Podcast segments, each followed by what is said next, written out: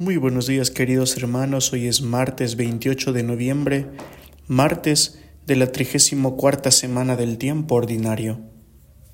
Y el Evangelio del día de hoy está tomado de San Lucas capítulo 21 versículos del 5 al 11. En aquel tiempo, como algunos hablaban del templo, de lo bellamente adornado que estaba con piedra de calidad y exvotos, Jesús les dijo, esto que contemplan, llegarán días en que no quedará piedra sobre piedra que no sea destruida.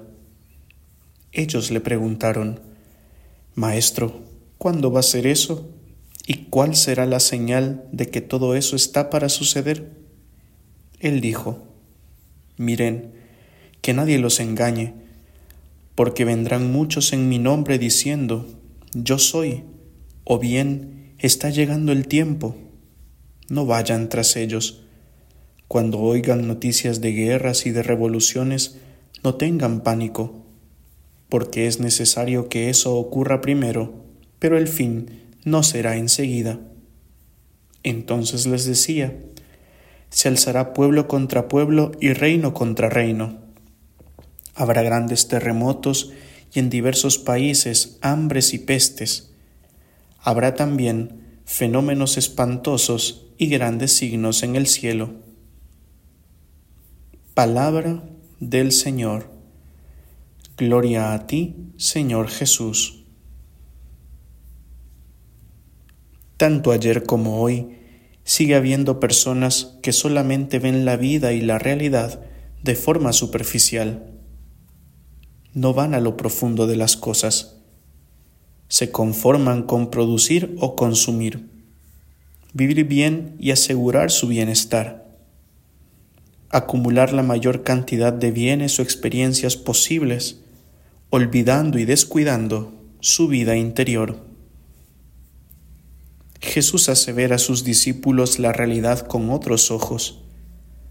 Todo, tarde o temprano, se acabará. El templo será destruido. Las cosas y la realidad tal cual la conocemos llegará a su fin. Por eso, los seguidores de Jesús no podemos ni debemos aferrarnos a lo efímero, a lo circunstancial o a lo material. De lo contrario, corremos el riesgo de perdernos la riqueza que llevamos dentro. En una sociedad como la nuestra, la vida interior no parece estar de moda, pero es más necesaria que nunca. El número de personas con crisis de ansiedad, con depresiones severas, con neurosis exacerbadas y con un vacío y tristeza existenciales van en aumento. No son pocos los que se sienten abrumados por sus miedos, preocupaciones y sufrimientos, desorientados por las circunstancias de su vida, que no saben qué hacer o a quién acudir. Hoy más que nunca es necesaria la vida de oración y el discernimiento espiritual. Quizá podamos sentirnos extraviados en un mundo que parece abocarse hacia la destrucción, y somos testigos de guerras y revoluciones, donde el terrorismo y la muerte están a la orden del día, donde la corrupción y la injusticia hacen que el pueblo se manifieste en las calles, donde los desastres naturales acaban con la vida de las personas y dejan en la miseria y en la pobreza a los que pierden aún lo poco que tenían. Quizá no podamos encontrar una explicación razonable para todo lo que vemos en las noticias y medios informativos, pero Jesús nos recuerda categóricamente, no tengan miedo,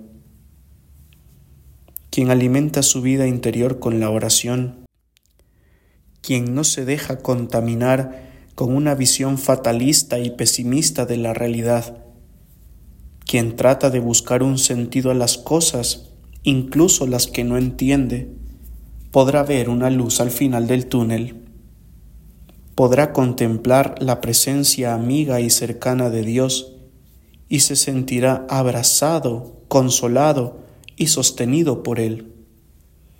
Allí el miedo se disipa y la esperanza se enciende.